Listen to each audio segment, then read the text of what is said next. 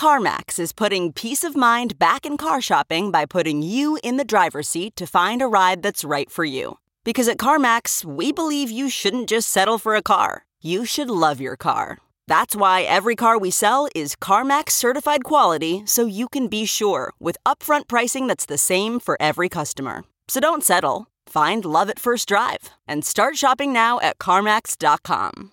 CarMax, the way car buying should be. Reporter's Notebook.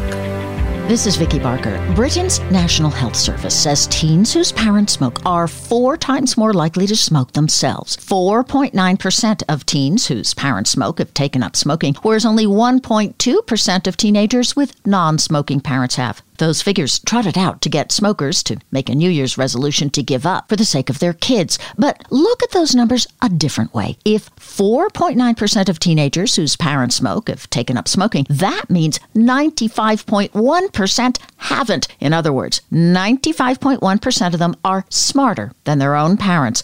I'm suddenly feeling more hopeful about the future. I'm Vicki Barker, CBS News.